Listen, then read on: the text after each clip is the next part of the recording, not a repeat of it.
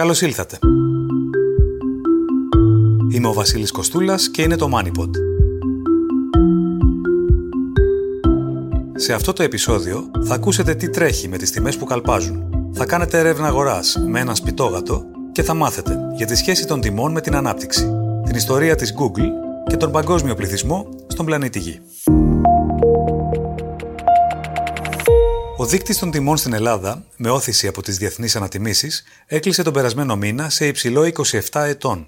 Γιατί και πόσο θα πρέπει να μας ανησυχεί ο πληθωρισμός; Το MoneyPod επικοινώνησε με τον καθηγητή Οικονομικών στο Εθνικό και Καποδιστριακό Πανεπιστήμιο Αθηνών, Παναγιώτη Πετράκη. Χαίρετε κύριε Πετράκη. Καλησπέρα και σε εσάς. Πώς διαμορφώνεται ο πληθωρισμός στην Ελλάδα αυτή τη στιγμή και πού μπορεί να κλείσει σε επίπεδο έτους; Να δεχτούμε ότι μπροστά μας έχουμε δύο σενάρια. Έχουμε ένα κακό σενάριο, όπου οι τιμές ενέργειας διατηρούνται ψηλά για πολύ μεγάλο χρονικό διάστημα και όταν λέμε ψηλά εννοούμε ψηλά 150-160 δολάριο το, το πετρελαιο Ε, σε αυτή την περίπτωση θα πρέπει να αναμένουμε ένα πληθωρισμό της τάξης του 7-7,5% και ε, ένα πολύ χαμηλό ρυθμό ανάπτυξης, ίσως γύρω στο 2%. Ε, όμως αυτή τη στιγμή τα δεδομένα όπως διαμορφώνονται βλέπουμε ότι οι τιμές ενέργειας δεν αντέχουν να είναι τόσο υψηλά ε, βρίσκονται, κάνουν χαμηλότερη ε, πτήση, αρκετά υψηλή σχέση με το παρελθόν, αλλά πάντως χαμηλότερη με αυτό το σενάριο που σας είπα πριν. Συνεπώς, φαίνεται ότι πάμε για ένα σενάριο το οποίο θα έχει ένα πληθωρισμό 5,5% και ανάπτυξη γύρω στο 3-3,5%. Μάλιστα. Αυτό φαίνεται να είναι το επικρατέστερο σενάριο σήμερα που συζητάμε. Να. Τώρα καταλαβαίνετε ότι υπάρχουν πολλά θέματα. Σε ποιους τομείς συναντάμε κυρίως τις ανατιμήσεις, Η ενέργεια είναι ο πρώτος. Από εκεί και ύστερα; Η ενέργεια, να ξέρετε ότι ε, δημιουργεί το 45 με 50% των ανατιμήσεων. Ε, στη συνέχεια έχουμε μεταλλεύματα τα οποία ε, υποφέρουν από όλη αυτή την ιστορία και τα παραγωγά τους και ότι παράγεται από αυτό εξού και η οικοδομή πλήττεται σημαντικά. Έχουμε ε, τροφές, διατροφή. Βεβαίως η διατροφή δεν παίζει το ρόλο που πιστεύουμε ότι παίζει στο χαρτοφυλάκιο της νοικοκυράς ή που έπαιζε τέλος πάντων πριν 30 και 40 χρόνια. Ε, παίζει ένα μικρότερο ρόλο και έτσι γι' αυτό και οι επιπτώσεις σε μέσο επίπεδο έτους αναμένονται να είναι στα ποσοστά που είπαμε. Κυρίως αυτοί πάντως είναι οι δύο τομείς που οφείλονται όλα αυτά.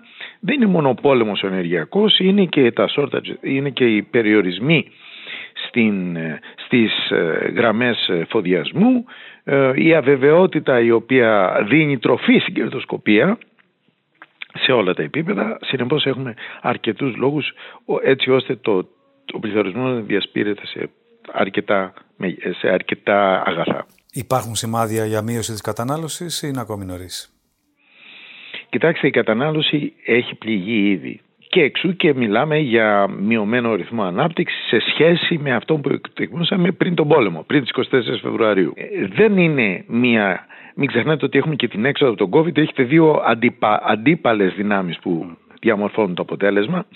Έχουμε μια επιστροφή δηλαδή στη δραστηριότητα, αλλά έχουμε και μια, ένα κράτημα λόγω υψηλότερης αβεβαιότητος. Ε, έχουμε θετικό ρυθμό ανάπτυξης κατανάλωσης, αλλά όχι αυτόν τον οποίο αναμέναμε. Άρα ουσιαστικά οι τελευταίες εξελίξεις συγκρατούν τη δυναμική από Ακριβώς. την επιστροφή από το Είναι προφανές. Ε, μην ξεχνάτε ότι υπολογίζαμε ένα αριθμό ανάπτυξης γύρω στο 4% πιθανόν. Τώρα μιλάμε για 3-3,2%. Ε, το 3-3,2 μου ακούγεται αισιόδοξο. Ναι, ναι, ναι. Αυτή είναι, αυτό αν προσέξετε και η Τράπεζα της Ελλάδος είπε το ίδιο, το IMF έχει πει το ίδιο, οι εκτιμήσεις μας στο ΕΚΠΑ βγάζουν το ίδιο. Σε ποιο σενάριο, επαναλαμβάνω, ε, ένα σενάριο εξισορρόπηση των πιέσεων που δεν έχει τις πολύ υψηλές τιμές ενέργειας, υψηλές βέβαια σχέση με το παρελθόν, αλλά όχι πολύ Ε, εκεί που είμαστε 110. Τι μέτρα μπορεί να πάρει η κυβέρνηση για τη συγκράτηση των ανατιμήσεων; Σε, σε αυτές τις περιπτώσεις τριών ειδών μέτρα μπορούν να λειτουργήσουν. Το ένα είναι δημοσιονομικά. Ανοίγω το πουγγί και δίνω λεφτά στον κόσμο. Το δεύτερο είναι αυτό που πιστεύουμε ότι συμβαίνει σε όλο τον κόσμο και θα συμβεί και στην Ελλάδα να έχουμε αυξήσεις μισθών. Οι εργοδότες του τουρισμού θα πρέπει να δώσουν αυξημένα μερομίστια για να προσελκύσουν και να είναι έτοιμοι να δεχτούν το κύμα των τουριστών που θα έρθει. Άρα έχετε, θα έχετε μία ε, είτε το θέλουμε είτε όχι μία αύξηση των τιμών πέραν της δημόσιας ανακοίνωσης περί κατωτάτων μισθών που ξέρετε οι κατώτατοι μισθοί αφορούν το 6 με 7,5% του, ε, των εργαζομένων. Αντίθετα, οι μισθοί οι άλλοι οι οποίοι δίδονται είναι αρκετά υψηλότεροι εννοώ. Και το τρίτο είναι βέβαια η αλλαγή του καταναλωτικού προτύπου. Από την αρχή πίστευα ότι θα πρέπει η ευρωπαϊκή κοινωνία να συμμετάσχει στο, στα δεινά εντός εισαγωγικών του πολέμου, αποδεχόμενη ε, κάποια μείωση του βιωτικού επίπεδου ο θερμοστάτης ας μείνει στο 21 συν στο 20. Και αυτό πρακτικά σημαίνει μια πολύ σημαντική μείωση της ζήτησης, άρα α, μείωση περιορισμό των, του, του λογαριασμού της, ε, ε, της ΔΕΗ και του. Μέτρα... Βεβαίως το πρώτο το σημαντικότερο είναι οι δημόσιες επιδοτήσεις, ε, το οποίο το έχουμε συζητήσει, το βλέπουμε σε ένα βαθμό θέλει προσοχή αυτό, διότι εάν στο βωμό αυτών των αυξήσεων χάσουμε το τρένο της δημοσιονομικής ε, διαχείρισης, ε, ούτε η επενδυτική βαθμίδα θα έρθει στο 23 και θα χάσουν τη δυνατότητα χρηματοδότησης των ελλημάτων τα οποία χρειάζεται η κοινωνία. Άρα στον αντίποδα μέτρα που αφορούν τη λειτουργία της αγοράς, ε, για παράδειγμα πλαφών τιμής σε κάποιους τομείς; Κοιτάξτε, ε, βλέπω ότι και η κυβέρνηση προχωράει σε ένα δύο περιορισμένους τομείς ε, σε πλαφών, πάνω σε τα ενίκια των εμπορικών μισθώσεων. Γενικά ξέρουμε πάρα πολύ καλά από τη θεωρία και την πράξη ότι κάθε πλαφόν φέρνει απόκρυψη ε, ύλης, απόκρυψη προϊόντων. Συνεπώς θέλει πολύ μεγάλη προσοχή ε, η διαχείριση αυτού του μέτρου διότι απλά μπορεί να διαταράξει απολύτως την λειτουργία των αγόρων και ε, απλά να φουντώσει την κερδοσκοπία. Αυτό το όσοι φωνάζουν πλαφών επί, παντού, επί παντός επιστητού άκουγα μέχρι και στα ερήφια να βρεθεί να γίνει πλαφών, δεν έχω καταλάβει γιατί. Αλλά όπου υπάρχει αυτός, αυτή η πιθανότητα υπάρχουν ε, φαινόμενα ε, κερδοσκοπίας που δημιουργούν εν τέλει ένα πολύ πιο δυσμενές σενάριο. Η μείωση του ΦΠΑ μπορεί να είναι μέρος της λύσης. Κοιτάξτε, η μείωση του ΦΠΑ προφανώς πρέπει να εξεταστεί και εξετάζεται στα πλαίσια όμως της δημοσιονομικής διαχείρισης.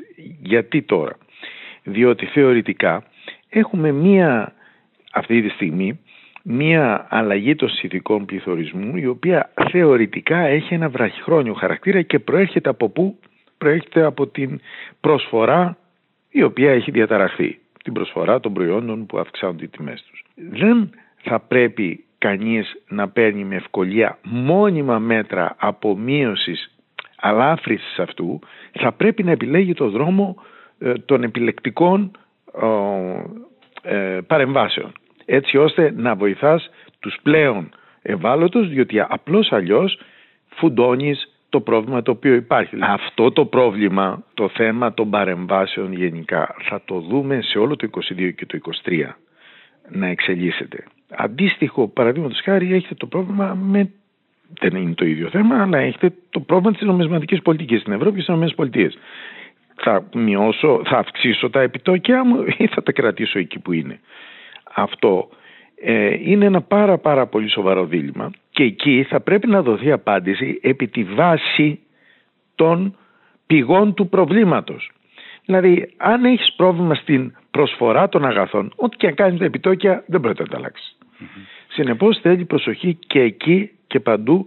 Δεν είναι ε, ένα φαινόμενο πληθωρισμού ε, το οποίο ε, προέρχεται από τη ζήτηση, προέρχεται από την προσφορά και είναι διαφορετική η μεταχείρισή τους σε αυτήν την περίπτωση. Κάνατε ήδη μια αναφορά. Τι σημαίνει ακριβώς για τους μισθούς αυτή η ιστορία, Πώς επιδρά δηλαδή ο πληθωρισμός; Νομίζω ότι θα δούμε αυξημένους ε, μισθούς και σε ένα βαθμό διαχείριση του προβλήματος του πληθωρισμού, σε ένα βαθμό όμως, μέσω της αυξήσεως των μισθών και να σας πω και κάτι άλλο, το οποίο δεν θα έχει σχέση με τον πόλεμο. Πέρυσι, το 2021, ο τουριστικός τομέας αντιμετώπισε σοβαρά προβλήματα στελέχωσης όταν ξαφνικά αυξήθηκε πάρα πολύ, ξέρετε, το, η είσοδος των τουριστών. Ε, δεν είχε καμία δεν είχε εμφανιστεί ο πόλεμος. Τι ξέρετε τι έχει εμφανιστεί, έχει κατέβει χαμηλά το επίπεδο ανεργίας. Το πραγματικό, όχι του ΑΕΠ. Είναι το, το, 12, το 11,9 το οποίο υπάρχει.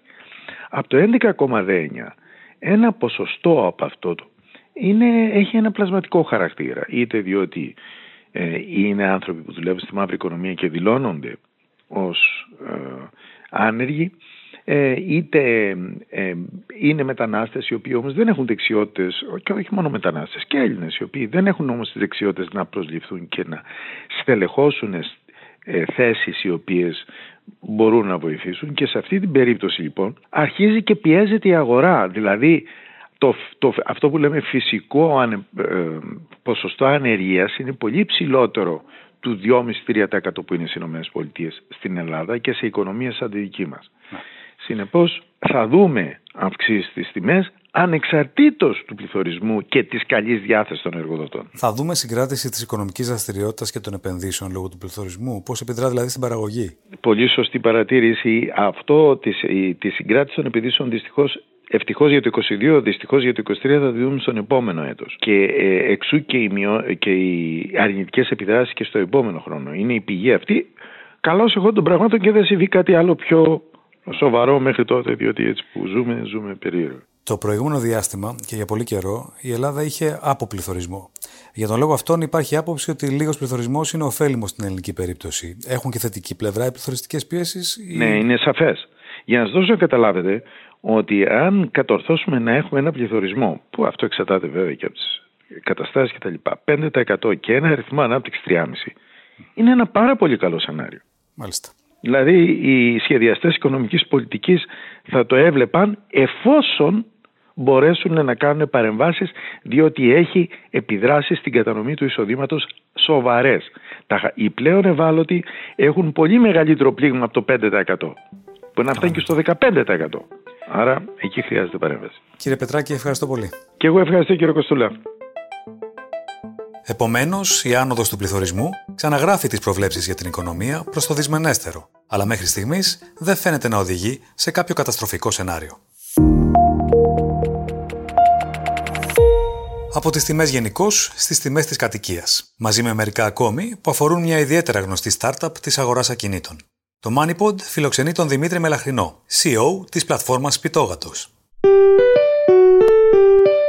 Recording in progress. Γεια σου Δημήτρη. Γεια σου Βασίλη. Συνεχίζεται το ράλι στις τιμές των ακινήτων. Τι εικόνα έχεις Πιτόγατος; Συνεχίζεται, ναι. Συνεχίζεται αυτό που, δηλαδή, που γινόταν πέρυσι, συνεχίζεται φέτος και δεν δείχνει έτσι σημάδια ε, παύσης. Είναι, είναι στα κόκκινα. Είναι στα ε, κόκκινα και ποιες περιοχές οδηγούν την κούρσα; Πανελλαδικά υπάρχει, υπάρχει αυτή, αυτή η άνοδος και στις πωλήσεις και στις ενοικιάσεις. Φυσικά υπάρχουν διαφοροποιήσεις, δηλαδή οι περιοχές που δείχνουν για παράδειγμα στην Αττική τη μεγαλύτερη αύξηση είναι το κέντρο και τα νότια προάστια. Ειδικά τα νότια προάστια. Ε, λόγω ελληνικού; Και λόγω ελληνικού ε, και λόγω γενικά διάθεσης για επένδυση ε, σε παραθαλάσσιες ε, περιοχές. Για παράδειγμα, η πιο ακριβή περιοχή στην Αθήνα αυτή τη στιγμή είναι η Βουλιαγμένη με βάση τη μία τετραγωνικό. Εσύ πώς ερμηνεύεις την αύξηση των τιμών που έχουμε δει μέχρι σήμερα, Τη θεωρείς αυτονόητη, Γιατί υπάρχουν επιχειρήματα και προς την αντίθετη κατεύθυνση. Όπως για παράδειγμα το Airbnb μειώθηκε λόγω της πανδημίας το προηγούμενο διάστημα και άρα ενισχύθηκε η προσφορά για μακροχρόνια ενοικίαση ή ότι το επίπεδο των μισθών στην Ελλάδα δεν υποστηρίζει αυτές τις ψηλέ τιμές στα ακίνητα. Ποια είναι η γνώμη σου; Ισχύουν και τα δύο αυτά δεδομένα. Ε, η αλήθεια είναι ότι μετά από μια μακροχρόνια περίοδο ύφεσης είχε φανεί ότι εδώ και δύο-τρία χρόνια μπαίνουμε σε μια έτσι, μια δεκαετία ε, στην οποία θα υπάρξει ιδιαίτερη ανάπτυξη στο real estate.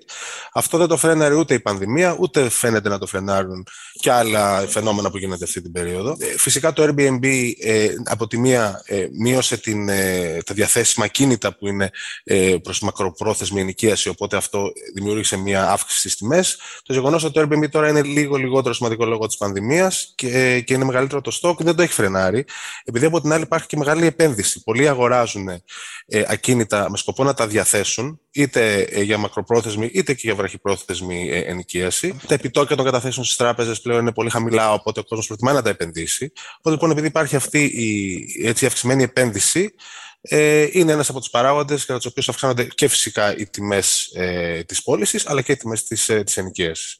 Και παρόλο που ε, το διαθέσιμο εισόδημα των Ελλήνων δεν μπορεί να ανταποκριθεί σε πολλές από τις τιμές που βλέπουμε, υπάρχουν και πολλοί ξένοι και γενικότερα ε, μεγαλύτερη ροή ε, ξένων και για να μείνουν στην Ελλάδα, είτε για λίγο, είτε και για να μείνουν και, είτε και για τουριστικά, για τουριστικούς λόγους. Οπότε λοιπόν ε, όλο αυτό το πράγμα έχει οδηγήσει στις τιμές ε, να αυξάνονται και είναι δηλαδή συν 8 με 10% και φέτος σε σχέση με πέρυσι τα ενίκαια. Τι αφορούν οι περισσότερες αναζητήσεις αυτή την περίοδο, Μικρά σπίτια, μεγάλα σπίτια, στο κέντρο, στα προάστια; Οι περισσότερες αναζητήσεις ε, είναι στο μέσο όρο των σπιτιών, δηλαδή ας πούμε στις πωλήσεις και 200 με 300 ευρώ. Κάπου εκεί είναι ο μεγάλος όγκος. Από την άλλη, η τάση είναι ότι ο κόσμος ψάχνει για μεγαλύτερα σπίτια και για πόλεις και για ενοικίαση, επειδή το, το ευρυδικό μοντέλο ή το remote μοντέλο έχει, έχει έρθει για να μείνει από ό,τι φαίνεται. Οπότε ο κόσμος περνάει περισσότερο χρόνο στο σπίτι και φαίνεται ότι. Και επενδύει ε, περισσότερο θέλει να έχει μεγαλύτερο χώρο και να του αρέσει περισσότερο το σπίτι του κιόλας. Δηλαδή, πέρα από το να έχει μεγαλύτερο χώρο, θέλει να πάει σε ένα καλύτερο σπίτι, ένα σπίτι που του αρέσει περισσότερο. Γιατί περνάει δυνατικά περισσότερες ώρες ε, εκεί μέσα. Ναι. Σε συγκυρίες όπως η σημερινή, με έναν πόλεμο και μια οικονομική αναστάτωση σε εξέλιξη, παρατηρείται πτώση στη ζήτηση, υπό την έννοια ότι ο,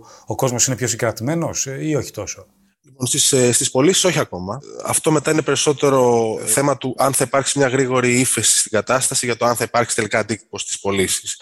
Ε, γενικότερα το real estate αντιδρά λίγο αργότερα, λίγο καθυστερημένα στις, ε, σε τέτοια φαινόμενα. Ωστόσο αυτό που είδαμε είναι ότι τις πρώτες μία-δύο εβδομάδες που ξεκίνησαν τα φαινόμενα στην Ουκρανία, εκεί υπήρξε μια πάυση πολλών ενοικιάσεων, επειδή ο κόσμος δεν ήξερε. Ήταν δηλαδή η ψυχολογία. Μετά όμως τις πρώτες μια-δύο εβδομάδες, και όχι μόνο στην Ελλάδα, αλλά και σε άλλες χώρες που δραστηριοποιούμαστε, ε, είδαμε ότι μετά συνεχίστηκε η κανονική ροή του προγράμματος που λέμε. Δηλαδή πήγαιναν τα πράγματα. Α, απορρόφησε ε, και αυτό το ρίσκο η μπαρτοκαπνισμένη ελληνική αγορά. Ακριβώς. Βέβαια, η προσωπική μου άποψη είναι ότι ε, επειδή το διαθέσιμο εισόδημα αντικειμενικά μειώνεται, οπότε κάποιος που μπορεί να λέγει: OK, θα διαθέσω με 200 ευρώ παραπάνω για να πάω να μείνω σε ένα μεγαλύτερο ένα σπίτι που μου αρέσει περισσότερο, σε μια άλλη περιοχή. Τώρα με τα αυξημένα κοινόχρηστα, αλλά και με το διαθέσιμο εισόδημα που είναι μικρότερο, νομίζω ότι αυτό θα οδηγήσει σε μια διόρθωση των τιμών. Σωστά επικρατεί η εντύπωση ότι παίρνουν τα πάνω τους στα στεγαστικά δάνεια. Το ακούμε και από τις τράπεζες. Ε, το αισθάνεται αυτό η αγορά; Ε, και θα ήταν κάτι που θα μπορούσε να αλλάξει τα δεδομένα; Στο ισοζύγιο αγορών ενοικιάσεων, ενδεχομένως και στην παράμετρο των τιμών. Τα δεδομένα αυτό δείχνουν. Ε, δηλαδή, πέρσι, ε, αν δεν κάνω λάθος, ήταν γύρω στα 900, λίγο πάνω από 900 εκατομμύρια ε, οι εκταμιεύσεις των στεγαστικών δανείων. Ε, Φέτος είναι ήδη αυξημένα τα πράγματα. Οι παράγοντες της αγοράς μιλούν για 1,2, δηλαδή περίπου 100 εκατομμύρια ε, το χρόνο. Ε, το μήνα, συγγνώμη, άρα 1,2 δις το χρόνο είναι η πρόβλεψη. Οπότε είναι αυξημένο, το βλέπουμε και από γενικότερα από το γενικότερο ενδιαφέρον. Αλλά βέβαια οι τράπεζες έχουν μάθει από τα λάθη του παρελθόντος, οπότε είναι πολύ πιο προσεκτικές. Δηλαδή, για να δώσουμε και μια έτσι αντιπαραβολή, το 2007 ήταν σχεδόν ένα δις το μήνα η εκταμείευση των στεγαστικών, δηλαδή σχεδόν 12 δις το χρόνο. Οπότε ε, είναι άλλη τάξη μεγέθους τελείως. Οπότε σίγουρα δεν θα πάμε σε κάτι που θα είναι σε αυτό το μέγεθος, αλλά η αύξηση αυτή έχει ένα, έχει ένα θετικό momentum, ας πούμε, η όλη κατάσταση. Οπότε αυτό σίγουρα είναι κάτι καλό για την αγορά. Δημήτρη, πώς ξεκίνησε το σπιτόγατος και σε ποια φάση βρίσκεται τώρα η εταιρεία; Το το ξεκινήσαμε σαν ένα χόμπι ε, το 2006. Τότε και οι τέσσερις ε, co-founders ε, ασχολούμασταν με άλλα πράγματα και νομίζαμε ότι ήταν ένα χόμπι ο σπιτόγατο. Οπότε ξεκινήσαμε αυτό το πνεύμα ε, και σιγά σιγά έγινε η κύρια απασχόλησή μας και αυτό έγινε όταν σηκώσαμε χρήματα το 2009 από φαν. Από τότε λοιπόν Αντέξαμε στην κρίση, μεγαλώσαμε μέσα στην κρίση. Αργότερα έφυγε το φαντ και μπήκε στρατηγικός επενδυτής. Οπότε εκεί, έχοντας και τεχνολογικές ε, συνέργειες και ε, με πολύ περισσότερους πόρους, έχουμε αναπτυχθεί και πολύ μέσα στην Ελλάδα. Έχουμε κυρίαρχη θέση εδώ και πολλά χρόνια και έχουμε αναπτυχθεί και σε άλλες χώρες. Είμαστε σε καλή φάση γενικά. Δηλαδή, ανεβαίνουμε πολύ και στην Ελλάδα, αλλά κάνουμε και εξαγορές στο εξωτερικό. Δηλαδή, ε, πριν από δύο χρόνια κάναμε μια μεγάλη εξαγορά στη Σλοβενία και πριν από λίγες εβδομάδες ολοκληρώσαμε μια εξαγορά στην Κροατία. Μάλιστα. Και αν δεν κάνω λάθος, είστε ήδη σε Κύπρο, Κροατία, Σερβία, Μάλτα. Έτσι δεν είναι, Βουλγαρία. Ε, είμαστε σε πολλές χώρες με την Ανατολική Ευρώπη, είναι η αλήθεια. Από τις ναι. χώρες εκτός Ελλάδας και Κύπρου, ποια αγορά βλέπεις πιο ζωηρή; Αυτή τη στιγμή η Κροατία έχει το, δείχνει να είναι έτσι πολύ ζωηρή ε, και του χρόνου μπαίνουν στο, στο ευρώ κιόλας. Ε, οπότε και αυτό βοηθάει. Και επίσης είναι και χώρα που έχει τουριστικό ενδιαφέρον με τις δαλματικές ακτές. Είναι στην Ευρωπαϊκή Ένωση που είναι σημαντικό, ε, σημαντική παράμετρος και για αυτές τις χώρες και θα μπει και στο ευρώ. Οπότε είναι, είναι χώρα που έχει ιδιαίτερο ενδιαφέρον αυτή την περίοδο. Άκουσα ότι ξεκινάτε και μια νέα υπηρεσία, το σπιτόγατος Insight. Θες να μας πεις δύο λόγια γι' αυτό; Είχαμε, είχαμε ξεκινήσει, επειδή έχουμε πάρα πολλά δεδομένα. Έχουμε δεδομένα τιμών διαχρονικά, έχουμε δεδομένα ζητήσεων, ξέρουμε τι ψάχνει ο κόσμος και ε, μάλιστα ξέρουμε από, από ποια χώρα, δηλαδή κοινό που προέρχεται από την τάδε χώρα ή την τάδε περιοχή, τι ψάχνει περισσότερο, σε ποια περιοχή, ανά πάσα χρονική στιγμή. Οπότε έχουμε πάρα πολλά δεδομένα και θέλαμε να δούμε πώς αυτά μπορούμε να τα χρησιμοποιήσουμε για να δημιουργήσουμε αξία. Οπότε βγάλαμε το δίκτυο τιμών το 2019, αλλά τώρα εκμεταλλευόμενοι και πόρους του ομίλου στον οποίο ανήκουμε το στρατηγικό. Υπάρχει μια εταιρεία στον όμιλο η οποία ε, φτιάχ, είναι εταιρεία που κάνει real estate analytics. Και έχει, έχει base στην Ιταλία. Έχουμε και τους δικούς μας data scientists στην Ελλάδα και οπότε είπαμε όλα αυτά να μπορέσουμε να τα παντρέψουμε και τα δεδομένα, τα πάρα πολλά αυτά που έχουμε και είναι και ένας άνθρωπος που έχει έρθει για να το στελεχώσει αυτό, που έχει εμπειρία σε αυτό το χώρο μεγάλη, ένας Ισπανός, ο David. Ε, οπότε λοιπόν όλο αυτό το πράγμα είναι ένα, μια, ένα offering το οποίο απευθύνεται κυρίως στους institutional investors, δηλαδή στους μικρούς επενδυτές, στις τράπεζες και να τους βοηθήσει να λάβουν αποφάσεις και μπορούμε πέρα από τις τάσεις των τιμών, αναπεριοχή και με πολύ μεγάλη ακρίβεια και με ε, πολλά διαγράμματα και δείκτες που τους ενδιαφέρουν, ε, δηλαδή capitalization ratio και άλλα πράγματα, ε, να τους δείξουμε και, μπορούμε να δείξουμε και πράγματα όπως έναν κατασκευαστή που θέλει να χτίσει. Τι ψάχνει ο κόσμος, Ψάχνει ξέρω, για τρία υπνοδωμάτια ή για τέσσερα υπνοδωμάτια σε αυτή την περιοχή. Έχουμε και τέτοια δεδομένα για να τους βοηθήσουμε. Οπότε και αυτό και από την άλλη φυσικά μαζί με τα ξερά που λένε και εγώ και τα χλωρά. Δηλαδή και εμείς όλα αυτά τα δεδομένα που έχουμε μπορούμε να τα χρησιμοποιήσουμε για να προσφέρουμε μια καλύτερη εμπειρία χρήστη στο σπιτόγατο τον ίδιο. Πέρα από το insights και αυτό που πρωτίστως προσφέρει. Δημήτρη, είσαι σπιτόγατος; Δεν θα μπορούσε να, το brand να μην σχετίζεται και, και, και με αυτό, ναι. Ε, είμαι σπιτόγατος και με την έννοια την, ε, ε, την κλασική που λέμε, αλλά πλέον εμένα σπιτόγατος, αν ακούω σπιτόγατος, σκέφτομαι πρώτα το brand και μετά όλα τα άλλα. Οπότε είμαι πολύ και αυτό που πρεσβεύει ο σπιτόγατος. Μ' αρέσει να βοηθάω, μ' αρέσει το real estate ε, και όλα αυτά που, τα πράγματα που πρεσβεύει το brand. Αλλά ναι, έχω υπάρξει και λίγο ή πολύ σπιτόγατος και είναι, είναι μέρος του DNA και του δικού μου. Ευχαριστώ πολύ και καλές δουλειές. Εγώ ευχαριστώ, να είσαι καλά. Recording stopped.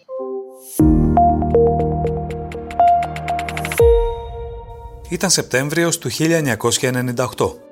Δύο απόφοιτοι του Πανεπιστημίου Στάνφορντ στην Καλιφόρνια ιδρύουν την εταιρεία που θα άλλαζε τη ζωή μας. At Google, our mission is to make the world's information accessible and useful. Η αποστολή μας στην Google είναι να κάνουμε την παγκόσμια πληροφορία προσβάσιμη και χρήσιμη. Και αυτό σημαίνει όλη την πληροφορία του κόσμου, η οποία αυτή τη στιγμή στο ευρετήριό μας αριθμεί πάνω από ένα δισεκατομμύριο έγγραφα. Είναι μια απίστευτη έρευνα.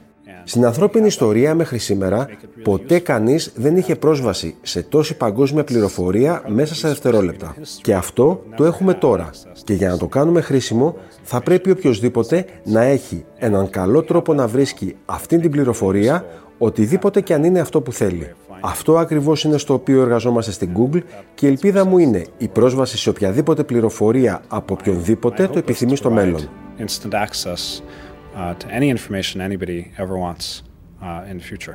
Έλεγε σε συνέντευξη το 2000 ο τότε 27χρονος Σεργέι Μπριν, ο ένας από τους δύο ιδρυτές της δημοφιλέστερης μηχανής αναζήτησης στον κόσμο. Δίπλα του καθόταν ο συνέτερός του, συνομήλικος Λάρι Page, ο οποίος κλήθηκε να απαντήσει στο ερώτημα πώς είχε εξελιχθεί επαγγελματικά στον τομέα του τόσο γρήγορα. Νομίζω ήμουν πραγματικά τυχερός με το περιβάλλον στο οποίο μεγάλωσα. Ο πατέρας μου έτυχε και ήταν καθηγητής πληροφορικής και είχα υπολογιστές από μικρή ηλικία. Νομίζω ότι ήμουν το πρώτο παιδί στο δημοτικό σχολείο που χρησιμοποίησα πρόγραμμα επεξεργασίας κειμένου. Απολάμβανα πολύ να ασχολούμαι με αυτά τα πράγματα, μαζί και με τον μεγαλύτερο αδερφό μου που επίσης ενδιαφερόταν. Επομένως, νομίζω ότι είχα ένα μοναδικό περιβάλλον που οι περισσότεροι δεν είχαν εκείνη την περίοδο. Το σπίτι μου είχε διαθέσιμο εισόδημα να μου αγοράσει υπολογιστή και ήταν το 1978. Ήμουν μόλις 6 ετών. Τι σύμπτωση και αντίφαση μαζί. Τη χρονιά που ο Λάρι Πέιτζ αποκτούσε τον δικό του υπολογιστή σε ηλικία μόλις 6 ετών και διάλεγε από τον σωρό των τεχνολογικών περιοδικών στο σαλόνι του, ο Σεργέι Μπριν εγκατέλειπε άρον-άρον τη Σοβιετική Ένωση για να μεταναστεύσει στις Ηνωμένες Πολιτείες. Μέχρι και σήμερα ευγνωμονεί τους γονείς του γι' αυτό. Μαζί του και όσοι απολαμβάνουν τα ωφέλη της Google, παράφραση του Google, που αναφέρεται στον αριθμό 1, ακολουθούμενο από 100 μηδενικά.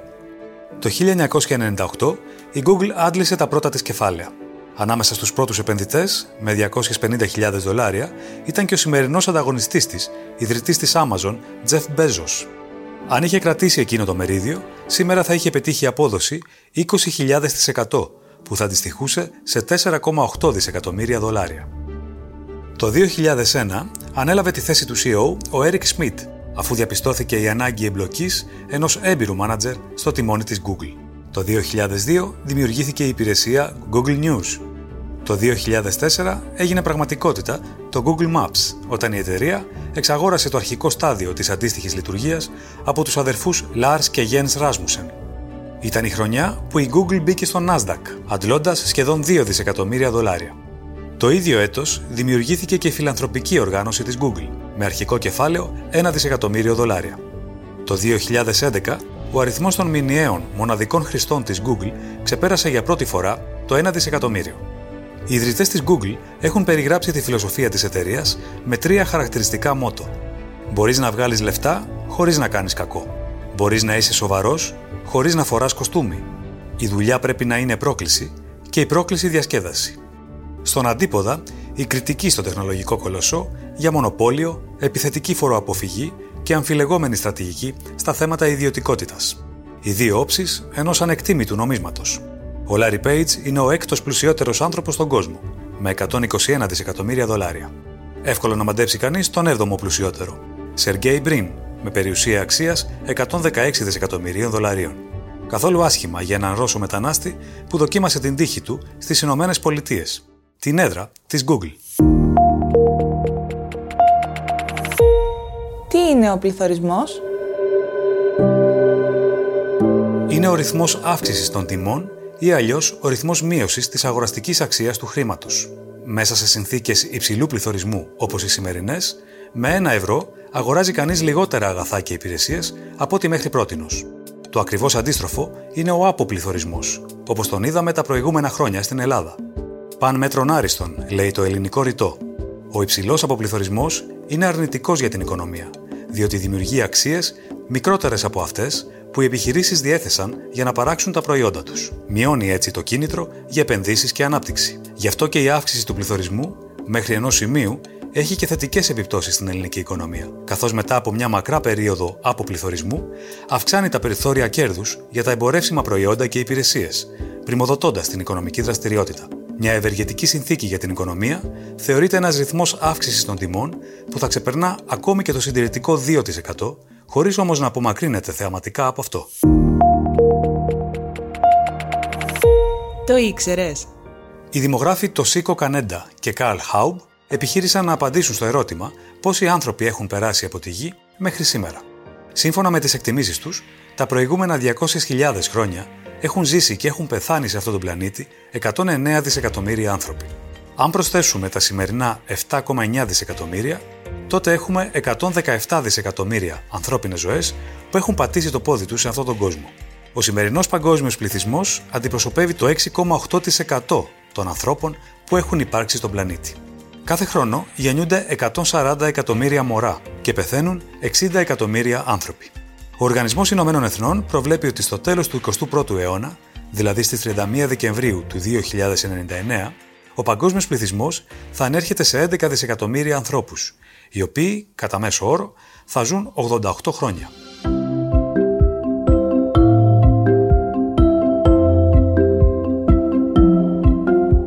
Αυτό ήταν ένα επεισόδιο του MoneyPod. Μαζί σας ξανά τη μεθεπόμενη Τετάρτη. Γεια και χαρά!